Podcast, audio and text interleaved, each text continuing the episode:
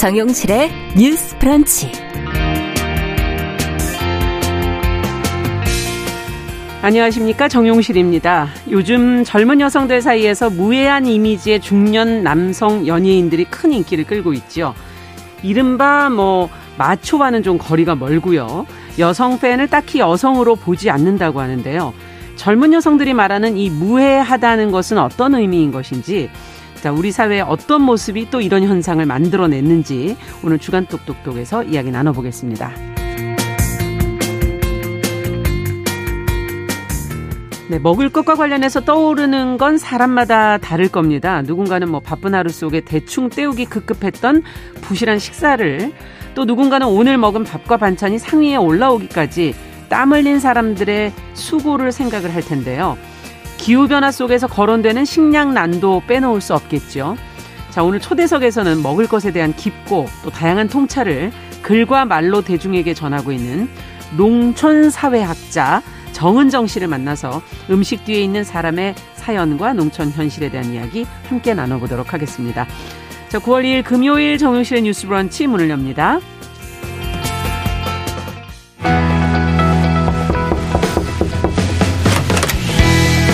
청년 여성의 눈으로 세상을 봅니다. 정용실의 뉴스 브런치 주간 똑똑똑. 정용실의 뉴스 브런치 항상 청취자 여러분들과 함께하고 있습니다. 금요일에는 사회 현상에 대한 청년 세대 여성의 다른 생각들 귀 기울여 들어보는 시간입니다. 주간 똑똑똑. 오늘도 두 분 자리해 주셨습니다. 먼저 개관올레 이진송 편집장 어서 오세요. 안녕하세요. 네, 청소년 페미니스트 네트워크 위티 최유경 활동가 어서 오세요. 안녕하세요. 네.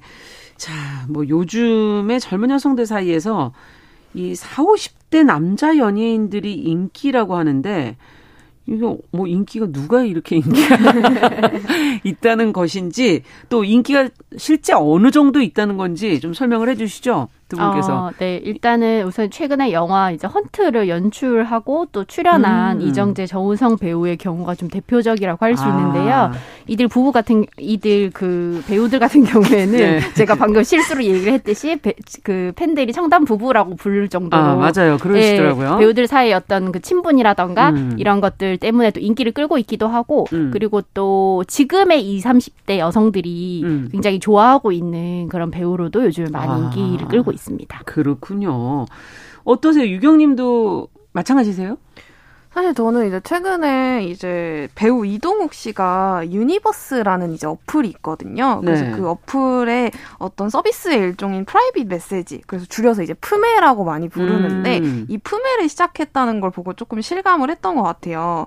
그래서 이 private 메시지는 이제 팬들과 스타가 유료로 소통을 하는 메신저 앱인데 아. 이제 보통은 아이돌들이 이 private 메시지를 통해서 그렇군요. 좀 자- 팬들에게 자신의 일상을 공유하고 또 이제 SNS 에 공개되지 않는 미, 비공개 셀카 음. 같은 것들을 보내면서 좀 이제 소통을 하고는 하는 앱인데요. 예. 보통은 사실은 나이대가 어린 아이돌들과 그들의 이제 팬 사이에서 대부분 사용하는 서비스인데 네. 사실은 마흔이 넘은 배우인 좀 이동욱 아, 벌써 씨가 마흔이 넘었나요? 네, 들이라고 하시더라고요. 네. 그래서 이제 이동 씨가 시작했다고 해서 좀 많은 관심이 불러 일으켜졌던 것 같아요. 오. 그런데 사실 의외로 좀 이동욱 씨가 대부분의 아이돌보다 훨씬 더 자주 메시지를 보내주고 예. 또 팬들이 사실 그런 서비스로 하여금 기대하는 그런 이제 사소한 일상 공유나 음. 뭐 이렇게 티키타카나 이런 것들을 좀 굉장히 잘 해주면서 계시는구나. 네, 그래서 예. 굉장히 인기를 끌었고 이제 이동욱 씨가 그 프메로 아, 나 사실 초반보다 구독자가 시- 이제 18배나 늘었다. 이런 식으로 18 이야기를. 할 만큼 네. 사실 굉장히 인기를 끌고 있는 것 같아요. 그래서 좀 꼭 이동욱의 팬이 아니더라도 음. 사실은 뭐 프메나 뭐 이를테면 약간 SM이라는 회사에서 하는 버블 등의 private 메시지를 사용하는 젊은 여성층들이 좀 너도 나도 구독을 하는 분위기인 것 같아요. 그래서 저도 아. 이제 주변 친구들이 이동욱 권유를 프메 해서 가 너무 좋다, 너무 설렌다 이런 식으로 음. 이야기하는 것들을 좀 자주 들은 경험이 있습니다. 그렇군요. 자, 어쨌든 요즘에 이들 지금 언급되는 분들 말고도 또 있겠지만 어쨌든 언급되는 분들 위주로 인기 있는 아저씨 상이라는 게 뭔가 한번 생각해 볼 수, 가늠해 볼 수 있지 않을까 하는 생각이 음. 드는데 네. 일단 이런 어 4, 50대 뭐 30대 남자 연예인들이 왜 인기라고 보십니까? 분석을 어. 한번 해 주시죠, 이번에. 네, 우선 편집장께서. 네, 음. 우선 이거는 우리 사회가 그동안 나이 많은 남성과 어린 여성을 좀 일방적으로 짝지어 오거나 나이 차이는 극복할 수 있는 거라고 하면서 음. 이제 나이가 좀 차이가 많이 나는데도 이제 로맨스적인 관계로 몰아가는 거랑은 좀 다른 양상인데요. 음. 예를 들면 드라마 도깨비가 인기를 끌면서 온라인 상에서는 나이 차이가 많이 나는 어린 여성에게 어, 실제로 좀 접근을 하거나 좀 연인으로 발전하고 싶어 하는 나이 많은 남성들의 사례가 실제로 좀 많이 올라오기도 했었어요. 예. 그런가 하면은 신문에서는 신문이나 미디어에서 아재 파탈이라던가 아재 전성시대 같은 표현을 쓰면서 이제 아, 이런 표현도 있었군요. 네, 중년 남성들의 매력을 굉장히 이제 포장해 주는 그런 음. 일들이 있었는데요. 이것과 달리 최근에 젊은 여성들이 40대 이상의 남자 연예인을 매력적인 아저씨라고 인지하고 좋아하는 거는 어, 사회나 혹은 외부의 어떤 권유가 이 사람들을 이성적인 매력적인 대상으로 포장해 주는 게 아니라 네. 여성들에게 그 결정권이 있는 게 가장 큰 차이인데요. 이들이 우선 요즘 시대에는 잘 없는 굉장히 뚜렷하게 잘생긴 이목구비를 가진 남자 음. 배우라는 특징이 있고요. 아. 가장 큰 특징이라고 하면은 어린 여성들의 관심과 호의를 로맨스적인 것으로 받아들이지 않는 담백하고 절제된 태도라고 볼 수 있습니다. 아. 나를 연애 대상, 성적 대상으로 보지 않음으로써 역설적으로 안전하게 좋아할 수 있는 존재가 되는데요.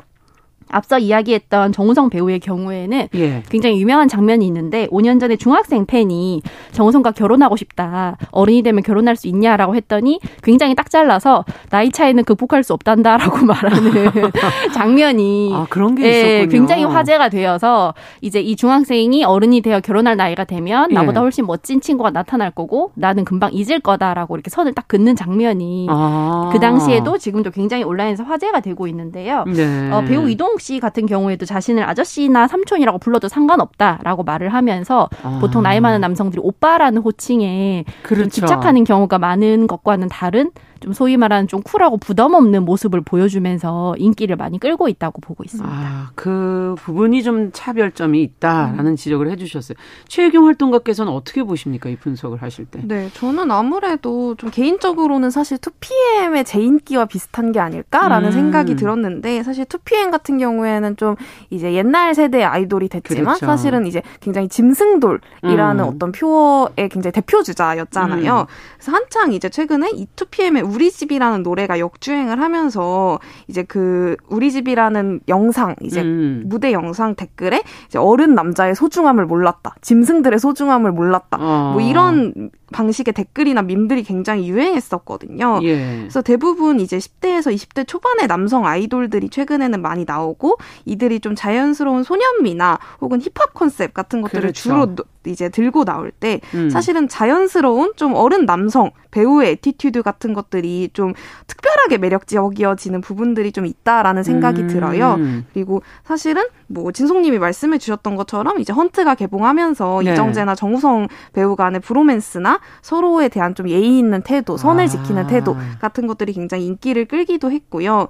그리고 저는 최근에 좀 흥미롭게 봤던 건 이제 이정재 배우가 영화 홍보차 나온 예능 프로그램에서 이제 예. 소리를 내지 않고 이제 입을 다물고 소리를 내지 않고 식사를 하는 장면이 굉장히 좀 아. 화제가 된 거예요. 그래서 예. 주변에 같이 촬영을 하던 이제 이들 이제 방송인들이 이제 어 왜 소리를 안 내고 먹냐라고 하는데 사실은 이제 인터넷에서는 원래 그게 맞다 그게 음. 식사 예절이다 그렇죠. 이런 식으로 이제 이정재가 굉장히 식사 예절을 잘 지켰다라는 음. 식의 좀 화제가 됐던 것 같고요 사실 이런 식으로 좀 클래식하고 기본적인 매너, 매너를 지키는 모습 음. 그리고 진소님이 말씀해 주셨던 것처럼 어린 여성 팬들에게 오히려 자신이 좀 나이가 든 남성임을 강조하면서 좀 선을 긋는 모습들 이 온라인에서 화제가 되면서 그런 식의 매력 포인트 들이 아. 계속해서 좀 재점화되는 모습을 보이는 것 그렇군. 같습니다. 지금 두 분 말씀을 가만히 듣고 있다 보니까는 어찌 보면은 그, 어, 예의를 잘 지키고 절제를 잘 하면서, 음.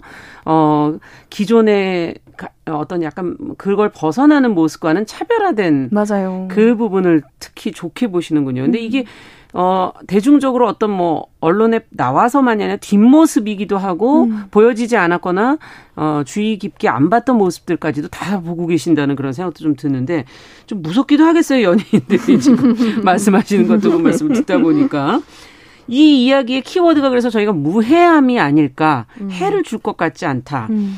어, 이게 뭐 40대뿐만 아니라 젊은 남성 연예인들도 이런 면에서 젊은 층에게도 관심을 가지는 경우가 있습니까? 어, 네. 아무래도 대표적인 예가 이제 배우 박보검 씨라고 볼 수 있는데요. 어. 응답하라 시리즈에서 이제 조용하고 지고지순했던 택이 역할도 그렇고 그렇죠. 드라마 남자친구의 어떤 그 지고지순한 연하남 역할도 그렇고 음. 이런 맑고 무해한 이미지와 반듯한 태도로 큰 인기를 끌고 있기도 하고요. 음. 최근에 이상한 변호사 우영우에서 무해하고 다정한 캐릭터 이준호를 연기한 강태오 배우가 또 전성기를 맞고 있죠. 네. 그런가 하면 최근에 래퍼 이영지 씨가 하고 있는 유튜브 컨텐츠 인 차린 건 쥐뿔도 없지만이라는 프로그램에서 예. 폭력적인 남성을 만나지 말라고 조언을 하는 아이돌 그룹 몬스타엑스 멤버 채형원 씨가 되게 큰 인기를 끌면서 조회수 700만을 넘기는 음. 기염을 토하기도 했거든요. 와, 700만이 넘어갔어요. 네네. 그렇군요. 그래서 이런 경우들이 좀 젊은 남자 연예인들도 무해함이 어필이 됐을 때 인기를 음. 끄는 경우라고 음. 볼수 있겠습니다. 네. 근데 지금 뭐 강태호 씨 뭐 이렇게 언급한 박보검 씨 다 인물이 좋은 거예요. 잘생긴 거 아니에요? 이건 어떻게 보세요? 이것도 대답을 해주셔야죠. 아, 아무래도 사실은 네. 인물 얘기는 좀 빼놓을 수가 없죠. 근데 원래 스타라는 존재 자체가 이제 훤칠한 어. 인물이 좀 필요한 직업이지 않습니까? 네. 그래서 원래부터 이제 스타를 향한 가장 기본적인 욕망이 이제 바로 잘생겼다. 그런 음. 잘생긴 존재를 사랑하는 그런 것들인데 핵심은 그동안 미디어가 남성성을 포장하고 유통해온 방식이고 그 남성성이 어떤 폭력성을 띠고 있더라도 좀 잘생겼거나 로맨틱해 보이면 그거를 많이 정당화해줬다. 음. 그런데 그런 관습과 문법에 이제는 사람들이 불편함을 느끼기 시작했고 음. 무해함을 굉장히 중요한 가치로 음. 이야기하기 시작하지 아. 않았나라고 생각을 해요. 음. 이제는 아무리 잘생긴 남자 배우가 하더라도 강압적인 로맨스 장면 묘사에는 시청자들이 불편함을 느끼고 아. 문제를 제기하기도 하고 예. 아이돌 그룹 멤버가 부적절한 발언을 했을 때는 팬이라고 할지라도 이 발언에 문제 대해서는 제기를 합니까? 네, 문제 제기를 하고 있는 음. 분위기거든요. 어. 가장 유명한 장면 중에 하나인 어, 미안하다 사랑한다 해서 차를 몰고 가면서 밥을 먹을 거냐 죽을 거냐라고 묻는 장면이 그 아주 씨가 유명한 대사였잖아요. 네, 그게 사실은 대표적으로 시, 시간이 지나서 다시 봤을 때 문제가 되고 있는 장면 중에 하나인데 음. 그 대사를 하는 소지섭 씨가 아무리 잘생겼다고 해도 음. 아닌 건 아닌 거라고 사람들이 이제 인지를 하고 있는 상황인 거죠. 밥은 먹어도 죽을 이거는 아니다. 대사도 어, 정말 시대에 따라서 이게 달라진다. 이런 걸 네. 느껴지네요. 어떻게 보세요? 최경 활동가께서는 일단 음, 앞서 얘기한 것처럼 젊은 분들 속에서 네. 는 어떻게 저는? 사실은 좀 생각 최근에 생각이 났던 건 근데 또 이렇게 꼽아 보니까 그렇게 젊지는 않은 것 같은데 사실 뭐 최근에는 이제 구교환 배우를 아. 친구들이 되게 좋아하더라고요. 사실은 유튜브도 하시죠. 예. 네. 그래서 저는 사실 이렇게 큰 그러니까 제 취향은 아닌데 친구들이 너무 좋아해서 약간 아 요즘에 인기 있는 스타일은 어. 저런 거구나 라는 좀 생각이 많이 들었고 사실은 음. 좀 그냥 전반적으로 아나운서님 말씀하신 음. 것처럼 좀 이렇게 무심하고 좀 이렇게 아. 다정하고 좀 젠틀한 스타일들이라고 음. 해야 될까요? 그리고 예. 특히나 이 구교환 구교환 배우 같은 경우에는 얼마 전에 이상한 변호사 우영우에서 좀 어린이 해방과 인권을 이야기하는 좀 역할로 그쵸. 출연해서 또 그런 이미지가 굉장히 좀 강 화되는 좀 음. 케이스를 봤던 것 같고요. 네. 사실은 좀 이어서 이야기를 하면 저도 사실 구교환 네. 배우는 제가 어, 기존의 틀에서는 좀 많이 다른 분이라서 맞아요, 그죠? 맞아요, 예. 맞아요, 맞아요. 어떻게. 그래서 사실은 그러니까 어떤 정석적인 잘생김, 음. 그러니까 사실 음. 뭐 정우성 배우 같은 분들은 굉장히 그렇죠. 절성, 정석적인 미남 예. 이런 것들이 좀 어, 튀는 스타일인데 사실은 구교환 배우 같은 경우에는 음. 완전히 정석적인 미남의 스타일은 아닌데 그럼에도 불구하고 사실은 물론 얼굴도 중요하지만 음. 좀 이런 태도나 우리 음. 주변에서 잘 찾아볼 수 없는 관계 맺는 방식 같은 것들 아. 이런 것들이 사실은 요즘에는 또 또 다른 커다란 인기 요인으로 음. 작용하는 것 아닐까라는 그러네요. 생각도 좀 들고요. 네. 동시에 사실은 좀 잘생긴 것도 중요하지 않나라는 생각도 들기도 합니다. 사실은 잘생기지 않은 아저씨는 보통은 연예인을 잘 하지 않기 때문에 그래서 아저씨 배우의 인기라는 것은 그 아저씨가 결코 사실 우리 주변에서 찾아볼 수 없는 아저씨라는 점에서 좀 있는 하네요. 것 같아요. 이를테면 뭐 우리가 이렇게 대학 뭐 약간 과대 스타일 훈남 뭐 이런 음. 배우들을 이제 좋아할 때 아 절대 우리 대학엔 없다라는 식으로 이야기하듯이 예. 좀 그런 우리 주변에서 볼 수 없. 있었다 라는 것이 좀 인기 요인이지 않을까라는 음. 생각이 들고요. 음. 그리고 특히 아까 진송님 말씀해 주셨던 것처럼 이제 나의 아저씨나 미스터 선샤인 같은 좀 중년 남성과 좀 젊은 여성 간의 텐션이 등장하는 드라마의 리뷰를 보면 네. 정말 이제 그 등장하는 아이유 같은 젊은 여성들과의 로맨스를 좀 상상하는 사실은 일반할 수는 없지만 일부의 중년 남성들이 네. 있거든요. 예. 그래서 그럴 때 사실 요즘 유행하는 아저씨들은 자신이 굉장히 나이가 들었으며 결코 이제 젊은 여성과는 관계 맺을 수 없다라고 아. 선언하는 점에서 이들을 좀 특별하게 느끼게 되는 것 같아요. 아. 물론 사실 저는 이제 개인적으로 연애나 성적인 관계를 나이의 차이만으로 재단하거나 이것이 유리될 수 있는 문제라고 생각하지는 않지만 음. 그럼에도 불구하고 좀 우리 가 사실은 그런 아, 어떤 미스터 선샤인과 그렇죠. 어떤 나이 아저씨 같은 것에 좀 굉장히 판타지를 음. 가진 일부 중년 남성들과는 되게 다른 부분들이 있잖아요. 아. 그래서 동시에 아저씨라고 불릴 만한 배우들은 아주 많지만 사실은 중년 남성들 배우들은 그렇죠. 굉장히 많으니까요. 예. 근데 그럴 때 사실 요즘에 굉장히 소수가 인기를 끌고 있는 거기도 한 것 같아요. 음. 그래서 단순히 좀 아저씨 열풍이라고 불리기에는 사실 지금 유행하는 어떤 인기가 있는 아저씨들은 굉장히 좀 많지는 않다. 네네. 그러니까 굉장히 좀 많은 조건들을 갖춰야 하는 어머, 느낌? 너무 조건이 까다로운 것 같아요. 지금 듣다 보니까. 네. 네. 뭐 앞서도 어떤 분께서도 글을 올려주셨지만 뭐 자기 관리를 엄청 뭐 네. 하고 네. 모든 면의 성격 까지도 완벽한 그런 사람을 요구하는 게 아닌가 이런 생각이 드는데 이렇게 된 데에는 무슨 이유가 있을까가 음. 이제 저는 더 궁금한 것 네. 같아요. 그러니까 왜 무해한 남성 그리고 왜 이렇게 선을 긋고 절제하고 이런 사람들을 원하게 됐을까? 음. 왜 현실에 없는 것 같은 이런 어, 사람들을 좋아하시는 걸까? 네. 뭘 이유가 뭘까요? 어, 사실 무해하다는 것은 좀더 음. 쉽게 표현을 하자면은 위협적이지 않고 내가 좀 안전함을 느낄 수 있는 사람이라는 표현이기도 그렇죠. 한데요. 그렇죠. 그렇다면 여성들이 왜 안전함을 느끼는 사람에게 매력을 느끼는가를 생각을 음. 해보면 음. 그만큼 안전이 보장되지 않은 현실이 음. 좀그 밑바탕에 깔려 있다고 봐요. 남성 페미니스트 기자인 박정훈 씨가 쓴 책의 제목은 네. 친절하게 웃어주면 결혼까지 생각하는 남자들입니다. 아. 어, 많은 여성들이 그저 인간적으로 친절했다는 이유만으로 강간을 당해도 감자탕에 고기를 덜어줬다는 이유만으로 그것이 음. 법원에서 호감의 표시로 해석되는 세상을 살고 있거든요. 아. 내가 좋아하는 호감을 가진 상대라고 해도 내 동의나 안전의식과 무관하게 성적으로 나를 대상화하거나 훅 다가오는 것은 또 전혀 반가운 음. 일이 아닐 수 있어요. 그 그렇죠. 그 상대가 아무리 잘생긴 사람이라고 해도. 네. 그래서 하루가 멀다 고 연인 간의 폭력이나 살해, 위협, 연인 간의 불법 촬영 같은 것들이 사회면을 장식 하고 있는데요. 음. 모르는 사람과 만나서 마시는 커피 한 잔도 사실은 긴장하게 되고 데려다 준다고 했을 때 아, 음. 집 주소를 알려줘도 될까 하고 전전긍긍하게 되는 것이 그렇죠. 오늘날 젊은 여성들이 처해 있는 현실입니다. 어. 그런가 하면 온라인에서는 안전 이별하는 꿀팁을 공유하는 것도 굉장히 많이 일어나고 있고요. 이별을 무서워하는 거죠. 안전한 네. 이, 별이라는 그렇죠. 이제 표현들은. 헤어지려고 했다가 이제 보복을 당할까봐 어떻게 네. 하면은 저 사람이 나에게 정이 떨어지게 할 것인가, 아. 혹은 뭐 어떤 잘못된 방향이긴 했지만 어떤 언론에서 이야기를 한 것처럼 어떻게 하면 음. 저 사람을 자극하지 않고 헤어질 것인가 음. 이런 것들을 이제 연구해야 하는 좀 그런 안타까운 현실이거든요. 네. 그러다 보니까 어 지금 여성들은 최소한 나에게 해를 끼치지 않을 것 같은 최소한 네 그래서 음. 매력적이지만 나에게 함부로 이성적인 관심을 표하지 않을 것 같아서 오히려 안심하고 좋아할 수 있는 대상을 좋아하게 됐다고 생각을 해요. 음. 그래서 인간적인 예의와 호감을 멋대로 판단하지 않을 것이고 폭력과 로맨스를 헷갈리지 않을 것이고 음. 그리고 어 어떻게 보면은 좀 클래식하고 고전적이고 음. 조금은 어 저렇게까지 하나 싶을 정도의 어떤 기본적인 그렇죠. 매너를 가지고 있는 사람 음. 그리고 대화나 mansplain을 혼동하지 않고 내 의사를 있는 그대로 존중해 줄 것 같은 그런 어떤 무해한 남자를 향한 열망이 아. 이런 40대 이상의 남자 배우들을 향한 음. 어 열광으로 나타나지 않았나 생각을 합니다. 아, 그렇군요. 호감을 예의나 호감을 어 다른 것으로 성적인 어떤 표현으로 오해하지 않는 그런 음. 무해한 안전한 그런 남성.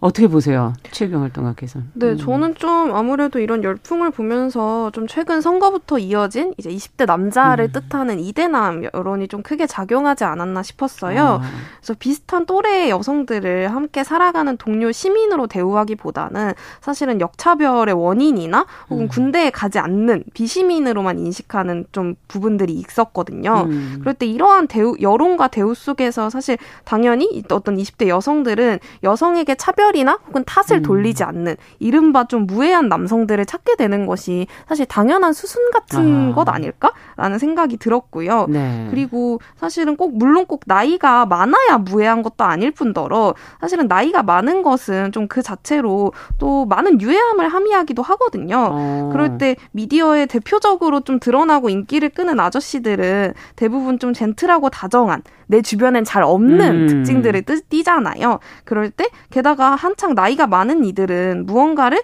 좀 가르치려고 들고 좀 젊은 세대에 대해서 이제 무시하고 퉁치는 언어 습관과 행동 좀 습관 등으로 이제 꼰대 등의 멸칭 맞아요. 등으로 그래서 불리기도 하거든요. 맞아요. 위축돼 있었잖아요. 네네. 예. 이거 역시 좀 음. 일반화할 수 있는 문제만은 아니지만 맞아요. 그럼에도 불구하고 좀 어떤 기성세대들이 왜 꼰대라고 불리고 있는가. 음. 그럴 때 어떤 무해한 중년 남성들은 사실 좀처럼 뭔가 어떤 가르치려고 들거나 음. 젊은 세대의 말을 무시하거나 이런 행동들을 좀처럼 하지 아. 않거든요. 네. 그럴 때 좀 이런 열풍 속에서 사실은 기존 아저씨나 좀 기성 세대들이 젊은 세대와 관계 맺는 방식과 태도 등 역시 좀 재검토해봐야 하는 부분 아닐까라는 아. 생각이 듭니다. 네. 지금 이, 어, 뭐, 연예인에 관한 이야기지만 사실 그 안에는 우리 사회의 여러 가지 모습들이 음. 지금 두 분 말씀을 듣다 보니까 다 드러나는 거 아니에요. 가부장제라든지 뭐, 그동안의 범죄나 음. 사건들 이런 것도 떠오르기도 하고요. 어쨌든 이유가 이제 분명히 있어 보입니다. 오늘 이제 말씀을 듣다 보니까. 근데 내가 안전한 사람임을 좀 증명하고 상대가 무해한지 이런 거를 좀 파악하려고 하시는 것도 너무 힘든 일 아닐까. 음. 일일이 그렇게 한다는 건 너무 피곤한 음. 일이 아닐까 이런 생각이 좀 들거든요. 현실이 좀 바뀌어야 될 것 같다는 생각도 들고 어떻게 보세요? 어떤 사회가 되면 좋겠다고 느끼시는지 두 분에게. 어, 네. 우선 하, 음. 한국 성폭력 상담소에서 진행하고 있는 캠페인이 바로 적극적 동의 개념의 확산인데요. 어. 적극적 동의라고 하면 말 그대로 적극적으로 내가 성관계에 동의를 하, 표했을 때만 그것이 동의가 되는 아. 것을 이야기를 합니다. 네. 우리 사회는 여자의 노는 예스다. 혹은 뉘앙스로, 눈치로, 낌새로 그리고 어떤 암묵적인 행동, 예를 들면 단둘이 방에 들어갔다거나 음. 밤에 둘이서 술을 마신다거나 하는 행동을 음. 동의로 치환하고 굉장히 오랫동안 가르쳐 온 사회거든요. 네. 이런 애매하고 모호한 방식보다는 좀 더 적극적이고 분명하게 서로 의사 표시를 할 수 있고 서로 탐색할 수 있는 그런 음. 문화와 그리고 음. 교육이 좀 필요하다고 생각을 해요. 네. 그런가 하면은 내가 좋다고 해서 무조건 이제 구애를 하는 게 아니라 어, 구애나 연애는 상호 소통과 교감이 필요한 행위인 거를 좀 충분히 그렇죠. 습득하고 학습하는 데이트 문화가 또 필요하다고 생각을 하거든요. 네. 그런가 하면 한편으로는 모든 것을 지나치게 로맨스로 몰아가는 것 또한 지양해야 하지 않나라고 음. 생각을 합니다. 그래요. 뭐 좀 서로 조금 친해지면 그걸 모든 걸다 네. 로맨스로만 생각하는 것도 문제다. 음. 어, 구애라는 건 서로 소통하는 거다. 아주 중요한 적극적 동의 개념 같은 걸 음. 지적을 해주셨는데 체육형 활동가께서는 어떻게 보십니까? 네, 저 같은 경우에는 좀 무해함에 좀 초점을 맞춰서 이야기를 해보면요. 음. 사실 저는 완전히 무해한 사람이나 관계라는 건 있을 수 없다라는 생각이 들거든요. 그렇죠. 사실 없을 뿐더러 또 있다고 착각하거나 그 관계에 안주하기 쉬운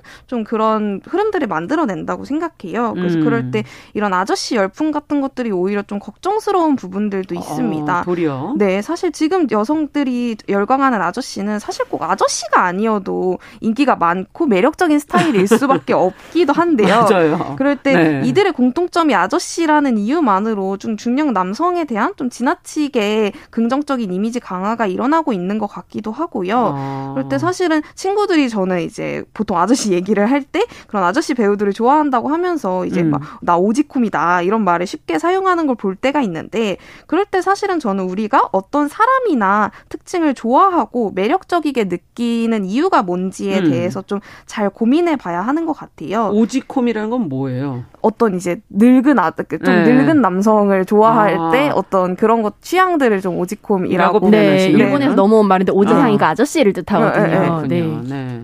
그래서 그럴 때 좀 이런 음. 좀 이대남의 등장과 공정 담론의 강화 속에서 이런 인기들은 사실 굉장히 정치적인 지형 속에서 이루어지기도 음. 하고요. 사실은 우리는 누구나 어느 정도 유예할 수 있고 그 유예할 수 맞아요. 있다는 가능성 위에서 언제나 좀 끊임없이 관계 맺고 성찰해야 하는 음. 것 아닐까 싶습니다. 네, 오늘 주간 똑똑똑 어, 여- 젊은 여성들에게 인기 있는 새로운 아저씨상, 무해한 남성상에 대한 이야기 두 분과 나눠봤습니다. 청소년 페미니스트 네트워크 위티의 최유경 활동가 계간 홀로 이진송 편집장 두 분과 함께했습니다. 감사합니다. 감사합니다. 잠시 후에 돌아오겠습니다.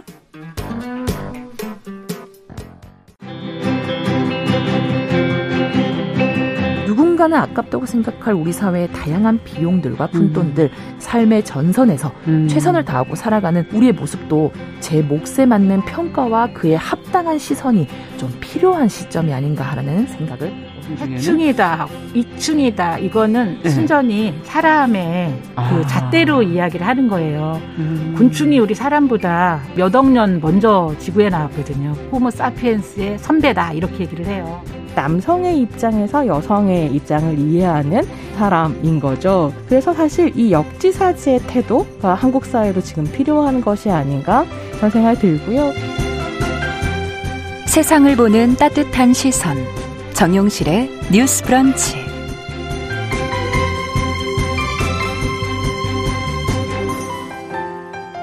네, 정용실의 뉴스 브런치 듣고 계신 지금 시각 11시 31분입니다.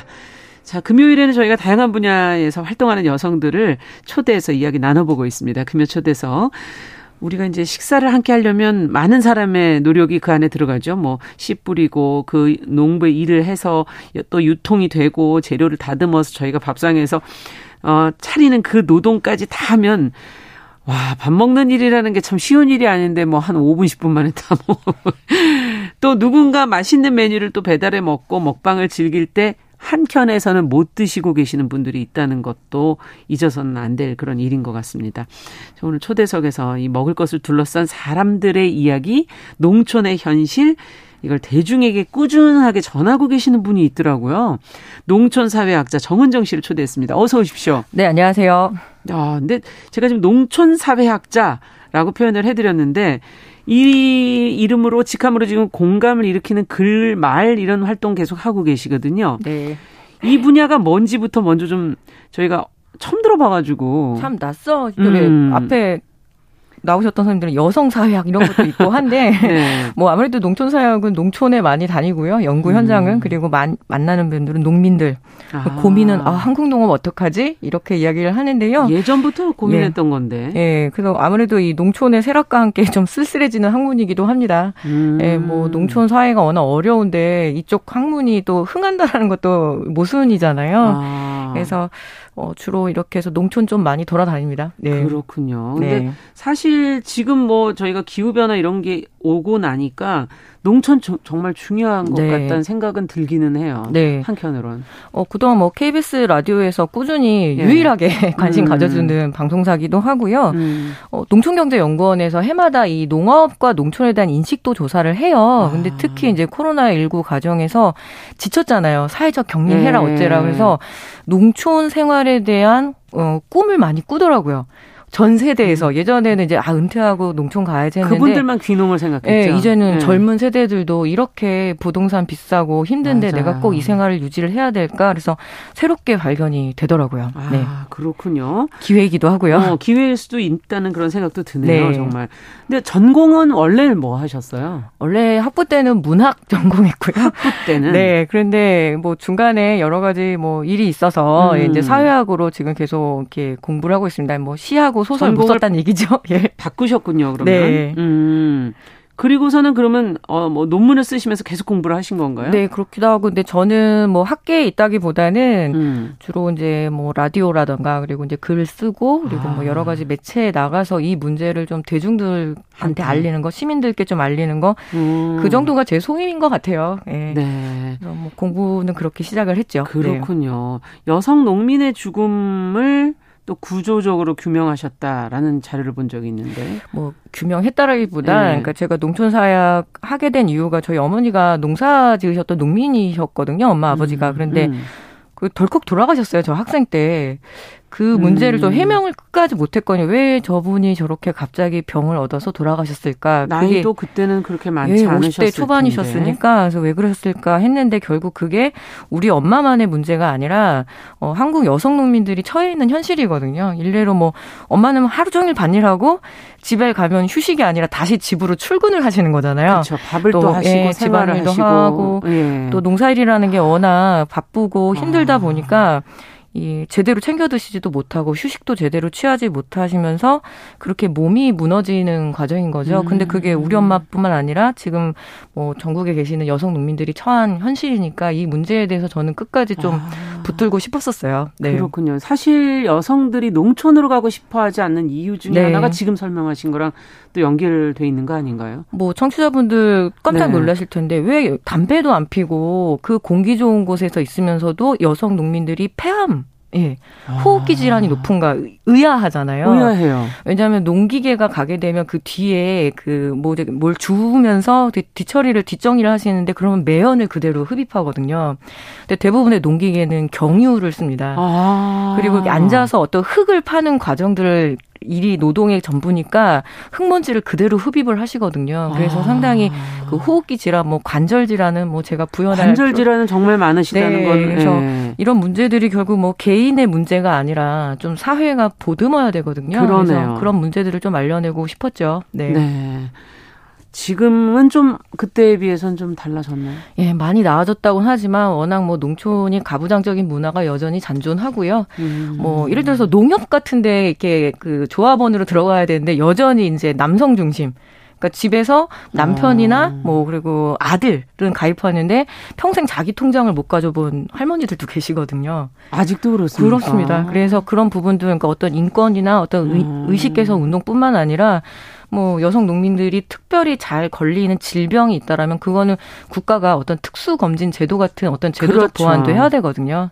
그래서 청취자분들이 많이 관심 가져 주셔야 될 것 같아요. 네. 네. 지금 말씀하시는 걸 들어보니까 참 하실 일이 많겠다 네. 하는 그런 생각도 들고요. 이 남양주에서 부모님이 토마토 재배를 하셨다고 네. 들었어요. 어, 예, 토마토 농사를 지으셨는데 음. 뭐 어르신들은 도마도라고 하죠. 예전에 저 도 도마도라고. 그래서 저는 이제. 도마도집 딸이 제 이름이었는데 도마도집 예. 딸. 네. 정말 싫었습니다. 어. 예. 뭐 이, 놀고 싶은데 어. 토마토 이게 매일매일 따야 되거든요. 그 아? 제철 돌아오면은 쉬지 않고 따야 돼서 그리고 따고 난 다음에 이제 그 뭐 특등품 못해서 아. 분류도 해야 되고 아무리 열심히 이렇게 일을 해도 또 그게 돈으로 돌아오지 않고 그러니까요. 예, 그 부분. 그래서 농촌 사역한 이유도 우리 엄마가 공부 음. 안 하면 농사 짓게 된다고 얘기했거든요. 그 말이 너무 오랫동안 예전. 어르신들이 많이 하셨던 표현이에요. 예, 좋은 일이었으면 아마 자식한테 물려주고 싶으셨을 음. 텐데, 어, 그 얘기가 오랫동안 저를 많이 발목을 잡았죠. 네. 음, 그러면 그 지역을 떠나실 법도 한데 지금도 남양주에 살고 계시다는 거는 네. 어떤 의미일까요? 다시 돌아왔고요. 그리고 음. 그 남양주 저희 엄마 아버지가 이렇게 농사를 지었던 데는 음. 안타깝게도 예, 신도시 가 대단지 돼버렸고. 아파트가 들어왔습니다. 경기도 농업의 농촌의 특징인 것 같아요. 음. 결국에는 부재지주들이 땅을 사놓고 시간을 기다리는 거죠. 언젠가는 택지 조성이 돼서 되겠지. 큰 부동산 이득을 취하게 되는데 아주 전형적인 그런 동네가 됐어요. 그래서 음. 지금은 그 밭의 위치조차도 못 찾겠더라고요. 아. 예, 그래서 그런 흐름들이 제가 어떤 글로 남기면서 한 사회가 얼마나 농촌과 농업을 귀하게 여기지 않고 결국에 음. 어떤 도시 중심, 부동산 중심으로 왔는지 뭐 계속 이야기는 하고 있는데 좀 워낙 소수의 목소리처럼 돼가지고요. 예. 음, 농, 어린 시절부터 쭉 농촌에서 보고 자란신 게 있을 거고 네, 이게 분명히 본인에게 지금 네. 영향을 주고 있는 걸 텐데 그게 뭐라고 보십니까? 일단 뭐, 뭐 어머니 아버지 다 양쪽 친인척들 대부분이 다 농민들이시고요. 예. 그래서 제가 잘 아는 세계, 경험한 음. 세계. 근데 결론은 늘, 많이 늘 슬펐어요. 그래서 어렸을 때는 저렇게 근면하고 성실하면 좀 삶이 음. 잘 작동이 돼야 되는데 그렇죠. 왜더 많이 아프고 더 슬픈 일을 많이 겪을까. 그래서 음. 그 부분에 대해서 결국에는 문학적 관심에서 이제 사회학적 관심으로 옮겨가게 된 것 같은데요. 음. 어, 그래도 멈추고 싶지는 않았어요. 조금이라도 뭐 예를 들어 우리 이모나 숙모님들이 음. 어, 작년보단 올해는 무언가가 좀 더 나아졌더라. 이런 이야기를 꼭 듣고, 예, 음. 좀 생을 접으셨으면 좋겠다는 욕심이 좀 있습니다. 예. 그렇군요. 정말 그래요. 근면하고 성실하면 삶이 변, 점점 조금씩이라도 나아져야 네. 될 텐데 그렇지 않다는 건 분명 뭔가가 문제가 있는 거겠죠. 네. 최근에 가시화되고 있는 뭐 식량난 지금 뭐 네. 어, 뭐 오일의 문제와 더불어서 네. 지금 이제 기후 변화에서 굉장히 중요한 변수로 지금 얘기되고 있는 식량난 이게 또 이제 농촌하고의 연관성이 크지 않습니까? 네, 그렇습니다. 네. 이 부분은 어떻게 보십니까? 제, 뭐 지금 기후 변화 때문에 작물들도 많이 변화하고 있다는 보도도 예. 나오고 있고 어, 멸종된다는 뭐 얘기도 나오기도 하고. 그 옛날에 왜 사과하면 대구 막 이랬잖아요. 그렇죠. 뭐 저도 이제 충주 출신이니까 사과라고 충주 많이 사과도 예, 유명하죠. 사과를 많이 컸는데 점점점 요즘은 강원도 홍천 이런 곳이 사과 주산지가 아. 되어가고 있죠. 점점점 북상을 하거든요. 음. 이 뜨거운 날씨를 견디지를 못해서 뭐 바나나를 재배한다던가 그리고 아. 한라봉 같은 경우에도 이제 제주도가 아니라 육지에서도 다 재배를 하거든요. 아, 육지로 들어왔어요. 예. 점점 아열대 작물에 대한 그 수요들이 많아졌어요. 왜냐면 아무리 뭘 심어놔도 날씨가 따뜻하고 또 습도가 높다 보니까 이 병충해 문제를 감당을 못 하시는 거예요. 아. 그래서 기후 위기는 먹는 우리한테는 양이 줄어들어서 가격이 올라가는 문제지만 농민들에게는 정말 생존의 문제거든요. 그렇죠. 고령의 농민들은 오랫동안 자기가 사과 농사를 3, 40년 지어 왔는데 네. 갑자기 아열대 작물로 전작이라고 그러다 작물을 바꾸라고 하면은 저희가 수학을 되게 못 하는데 갑자기 수학 공부해서 대학 가라는 말하고 똑같다고 여기시면 돼요. 어, 안 해본 거니까 정말 아무것도 예. 모른다고 보면 되는 거군요. 예, 그래서 굉장히 어려운 일인 거죠. 그러네요. 고령의 농민들에게는. 오. 어. 그래서 그런 어떤 생존의 위기로 오고 있고 그리고 뭐 아프리카 돼지열병이나 과수화상병처럼 그 이전에는 없었던 새로운 어떤 질병들이 음. 생기는 거고 코로나 19도 그 연장선에서 그렇죠. 보면은 굉장히 이 생태 위기는 우리 삶의 위기고 무엇보다 가장 먼저 농촌의 위기로 왔습니다. 아, 그렇군요. 정말 너무 어려워진 나라 밖으로 또 넓혀본다면 지금 뭐 작물들이 상당히 그 멸종되는 네. 게 많다는 얘기가 있어서 이게 결국 우리의 어, 생존과 연결된 거 아닌가요? 예. 뭐 꿀벌 얘기 많이 하시잖아요. 네. 어, 밀원작물이라고 해서 꿀벌들이 좋아하는 꽃작물들이 있어요. 뭐 아카시 꽃이라고 네. 아카시아라고 보통 아카시아라고 예, 아카시아. 아카시가 우리나라의 주요 그 밀원 식물인데 그렇죠.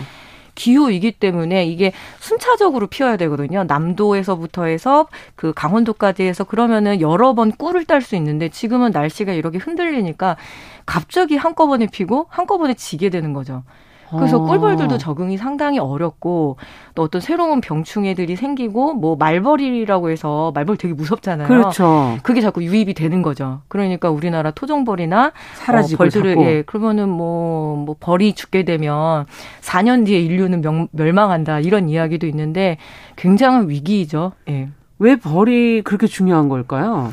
벌은 우리가 먹는 식량의 거의 70% 정도를 우리가 이 꿀벌에 그 수정하는 꽃과 꽃을 아. 옮겨 다니면서 수정을 하잖아요. 그 매개체를 통해서 먹는다고 해요. 우리는 인간이 뭔가 농사를 잘 지어서 먹고 산다고 하지만 이 벌이 없으면 당장 굶게 생겼거든요. 그래서 아주 다정한 꽃이 생... 피고 열매를 네. 맺으려면 수정이 돼야 된다는 네. 거군요. 그래서 뭐 하우스 안에 그런 뭐 벌꿀 참외 이런 게 아니라 꿀벌 그 벌, 수정벌 참외 뭐 이런 거 있잖아요. 음. 그런 차원이 아니라 지금 살림부터 해서 이 옮겨다니면서 수정 작업을 해주는 게 상당히 중요합니다. 그 음. 그 부분이 무너진다라는 게 굉장히 큰 위기인 거죠. 아유 자칫하면 정말 먹을 수 있는 게 없어질 수도 있다 네. 이렇게 지금 볼 네. 수도 있는 거군요. 네. 위기가 된다면. 어, 기후 변화가 이렇게 되면 정말 농업에서 너무 급격한 변화들이 네. 지금 오게 되면 이걸 어떻게 받아들이고 적응할 수 있을까 인간이 이런 네. 생각도 들기도 하고 이 안에서 농업은 어떤 길을 찾아야 됩니까?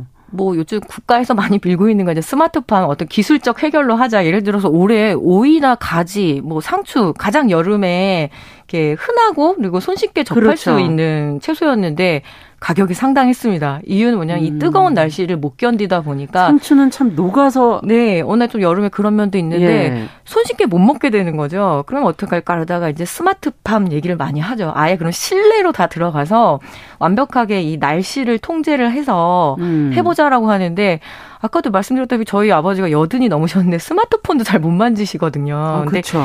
지금 대부분의 고령 농가들이신데 아. 이 고령 농가가 스마트팜에 적응하기는 어렵고 그런 몇몇 어떤 청년 농업인들이 이런 기술적 해결을 갖고 있다고는 하지만 예. 우리 전체의 먹거리를 책임져 주기에는 아직은 멀, 멀, 멀다고 볼수 그렇죠. 있고요.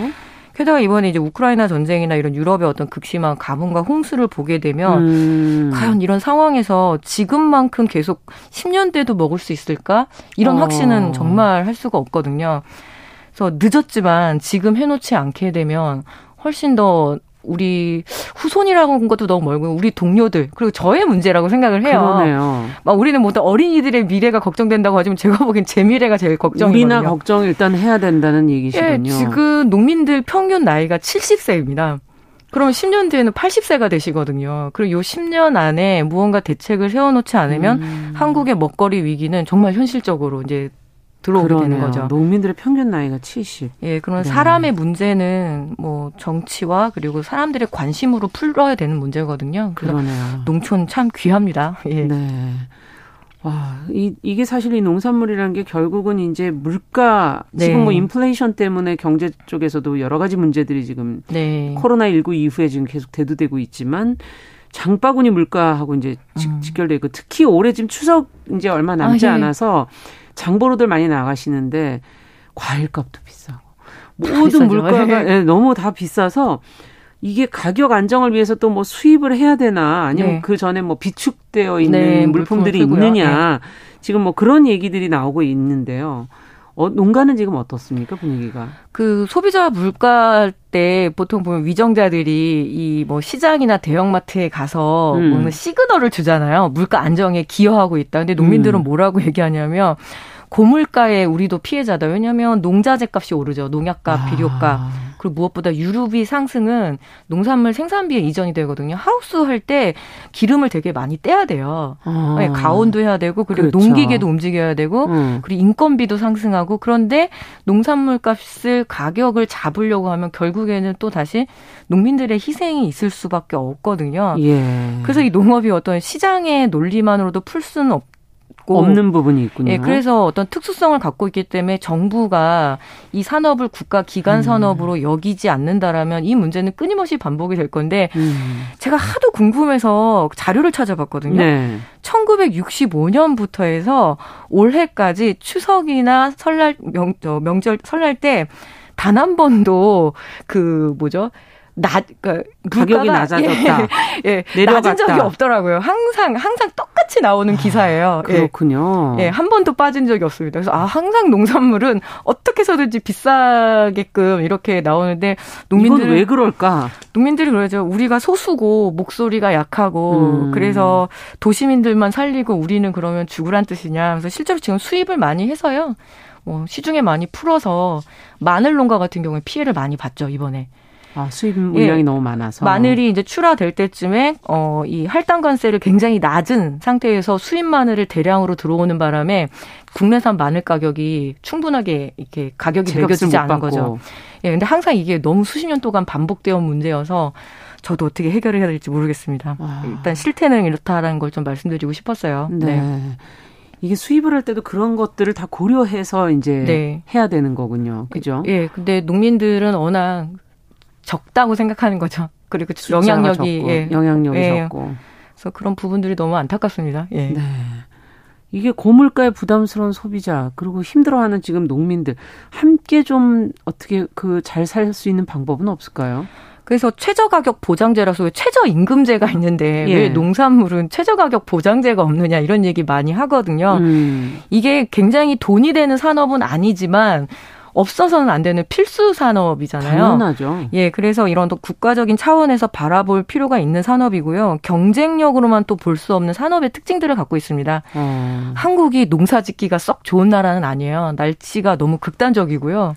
그리고 어. 국토가 좁잖아요. 일단 농지가 좁고. 그렇죠. 그나마 있는 농지도 지금 훼손이 되는 과정이기 때문에 이 부분은 고령의 이 농민들이 대응하기가 어려운 문제입니다. 음. 그래서 좀 합의를 해야 되는 거죠. 시민들도 어 그리고 정부도 그리고 음. 생산자들도 이 농업이 이 산업이 꼭 지켜져야 된다라는 그 의식 개선이 저는 되게 필요하다고 생각을 해요. 음. 뭐 간단하게 수입해서 먹으면 되는 거 아닌가? 근데 이번에 우크라이나 전쟁을 통해서 와 밀가루 값이 이렇게 올라서 빵값이 못할 이렇게 수도 올- 있, 있겠네. 이번에 어. 배웠잖아요. 예. 그거 정말 안정적인 시스템 아니거든요. 그래서 어. 이번에 이 학습 계기를 꼭 놓치지 않았으면 좋겠습니다. 네. 아, 그렇군요. 국가 기관 산업으로서의 농업에 대한 예전에는 그런 얘기들이 많았는데 네. 점점 어느덧 수입이 쉬워지기 시작하면서부터 세계화가 되기 시작하면서부터 점점 더 이렇게 네. 돼가는 게 아닌가. 아, 뭐쌀 지금 우리나라 식량 자급률이 20%거든요. 쌀이 아, 쌀 말고 쌀만 어, 겨우 90% 정도를 유지하고 아, 나머지는 20, 예, 20%면 아. 상당한 위기입니다. 예. 엄청난 위기죠. 그렇죠. 예. 수입이 안 되면 뭐 먹는 거를 제대로 이제 먹을 수 없는 그렇죠. 상태니까요. 예. 어, 지난해 이제 이렇게 칼럼도 쓰시고 방송 활동하시면서 어 묶어서 출간한 책이 밥은 먹고 다니냐는 말이라는 네. 책인데 이 책 내용도 좀 잠깐 다뤄봤으면 좋겠습니다. 이제 어 본인의 밥에 대한 얘기도 좀 했으면 네. 좋겠어서요.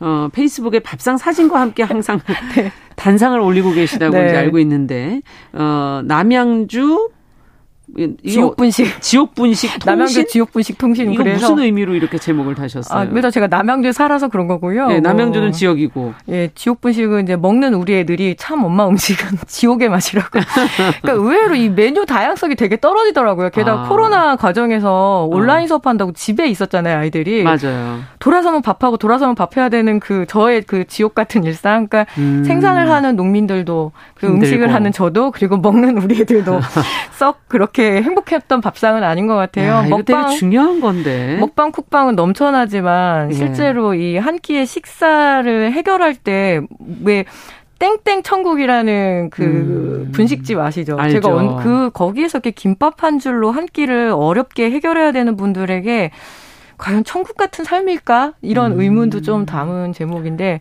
아, 그리고 농민들이 이렇게 다니다 보면 자꾸 농산물을 주세요. 그래서 그렇죠. 잘 해먹고 있다는 증거를 남기는 차원이기도 했습니다. 아, 네. 그래서 밥상을 이렇게 올리셨던 거군요, 사진을. 네. 제가 뭐 요리는 잘 못합니다만 어쨌든 야, 정말 그렇게 듣고 보니까 정말 지옥이네요. 그렇죠. 천국이어야 네. 될 곳이 우리가 먹는 게 얼마나 또 즐거움이 될 수도 있는 건데. 네. 자, 그러면 최근 식사를 하시면서 든 생각이 혹시 있으시면 어, 우리 딸이 성인이거든요. 21살인데 왜 이렇게 매운 것들을 많이 먹을까? 뭐 음. 마라탕부터 해서 아주 극단적으로 매운 음식에 대한 유행이 아직까지도 꺾이지 않는데 네. 그럼 그냥 한국 사람들은 매운 걸 잘 먹어서에서 딱 멈추는 게 아니라 사회학자는 조금 한 번 더 들여다보는 거거든요. 어. 그 특징들이 자극적인 음식이 유행일 때는 뭐냐면 뭔가 스트레스가 많은 사회의 특징인 것 같아요. 아. 그러면 먹는 걸로 막 땀 푸는 거군요. 빼고 예, 그러니까 나, 나에게 고통을 주는 거죠. 통각을 정말 혀를 다 마비시킬 정도의 그런 매운 음식들의 유행들. 어. 예, 이런 것들을 좀 보면서 한편으로 마음이 그러네요. 아파요. 예. 저도 금요일마다 이상하게 매운 걸 먹고 예, 싶어지는 불닭부터 해서 그 정말 그게 한 주간의 어떤 스트레스 예. 같은 거를 좀 풀려고 하는 그럼 예. 먹다 보면 뭐 당연히 이제 위는 자극이 돼서 건강 썩 건강에 좋은 음식은 아닐 텐데 아니죠. 그래도 한 사회가 압력이 있으니까 먹는 음. 거는 그런 식으로 더 자극적인 걸 찾게 되는 것 같아요. 이게 보여주는 게 분명히 네. 있군요. 네. 밥은 먹고 다니냐 이거 부모님들이 사실은 제일 많이 네. 하시는 말씀인데 이게 결국 사람 얘기이지 네. 않습니까? 어, 책에 담긴 글들을 이렇게 쓰시면서 어, 작가님에게 사람의 모습으로 가장 강렬하게 다가온 음식은 어떤 거였을까요? 최근에. 음, 음식들 이렇게 보게 되면은 제가 KBS 그 6시 내 음. 고향 정말 매니아거든요. 아유, 할머니들 밥상을 좀 들여다볼 때가 있어요. 아. 그러면은 자꾸 밥에 물을 마셔가지고 그렇죠. 짠 반찬 한두 개 정도 놓고 이렇게 드시거든요. 음. 한국이 비만 문제 때문에 굉장히 고민이 많은 사회지만 한편으로는 고령의 여성, 특히 음. 이제 농촌 지역의 이 고령의 여성, 그 할머니라고 이제 표현을 할게요. 그분들 드시는 식사를 보게 되면 너무 우리나라 선진국 맞나 이런 생각이 들 때가 있어요. 그러네요. 돈이 없어서도 그럴 수도 있지만 이제 고령의 여성 주민들이 그러니까 뭐 할아버지들도 포함해서 혼자 밥을 차려서 잘 챙겨 드시기가 상당히 어렵거든요. 음. 독거노인들도 너무 네. 많고. 그럼 이럴 때 어떻게 해야 될까요? 그때 조금 음. 아주 부드러운 정책이 개입만 되면 잘 풀리거든요. 예를 들어서 아. 마을 공동급식 같은 것들을 실시를 어. 했었어요. 너무 인기가 많은 거예요. 와, 그거 진짜 good idea네요. 그런 것들은 어. 조금 더 이렇게 활성화 시켰으면 좋겠는데 문제는 또 코로나19 때문에 이런 것들도 공동이 좀, 안 예, 되니까. 좀 흔들렸었거든요. 그래서 일단 무조건 같이 먹는 게 함께 먹는 게 너무 즐거우시대요. 아. 정말 많이 뭉클했었어요. 저는 뭔가 반찬이 몇 가지가 더 있어서 좋으신가 했더니 그게 아니라 아, 함께 먹는 게 너무 좋아 이렇게 얘기하시더라고요. 혼자 먹으면 뭐 음식이 다 맛이 없잖아요. 예, 뭐 어려운 분들하고 먹는 걸 먹는 것도 싫어서 혼밥도 유행이긴 하지만 또 사람은 함께 먹는 기쁨이 있습니다. 굉장히 큰 존재이기 때문에 그 부분들에 음. 대해서는 조금 더 부드럽게 정책이 갔으면 좋겠습니다. 아 그렇군요. 공동급식. 네. 자, 지금 그 책을 통해서 이제 뭐 밥과 사람에 대한 이야기들을 계속 하고 계시는데, 어, 먹을 게 지금 사실 뭐 넘쳐나는 시대라고 하지만 사실 현실은 또 그렇지 않은 네. 모습을 보는 것 같고, 어, 지금 청년들이나 뭐, 뭐 드라마 제작한 현장에서 네. 힘들게 바쁘게 일하시는 그 노동 현장에 보면은, 어, 식사가 참 부실하세요, 대체적으로. 네. 음, 결국은 다 이렇게 먹자고 하는 건데. 그렇게요. 답답합니다. 네. 어, 우리가 어떤 사람의 밥상에 좀 관심을 가져볼까요? 지금 여성 노인들 그리고 또 뭐 청소년들, 청, 예. 그나마 학교 안에서는 학교 급식이 그래도 거의 완벽하거든요. 예. 또 밥과 반찬 서너 가지의 디저트까지 음. 그리고 가급적이면 친환경 국내산 농수축산물로 차리는데 음. 고등학교 졸업하는 순간 이제 결국에는 삼각김밥과 아. 사발면을 먹어야 되는 거. 그러니까 대학생들도 우리의 중요한 그리고 청년들도 중요한 미래잖아요. 그래서 네. 제가 최근에 관심 가는 게 대학교 급식도 좀 어떤 공공의 영역으로 넣어서 잘 먹이고 잘 후원해서 우리의 미래를 좀 맡기고 싶습니다. 그리고 아. 무엇보다 제가 이 책에서 말하고 싶었던 거는 좀 타인의 밥상을 좀 응시했으면 좋겠다라는 거. 음. 너무 잘 먹는 사람과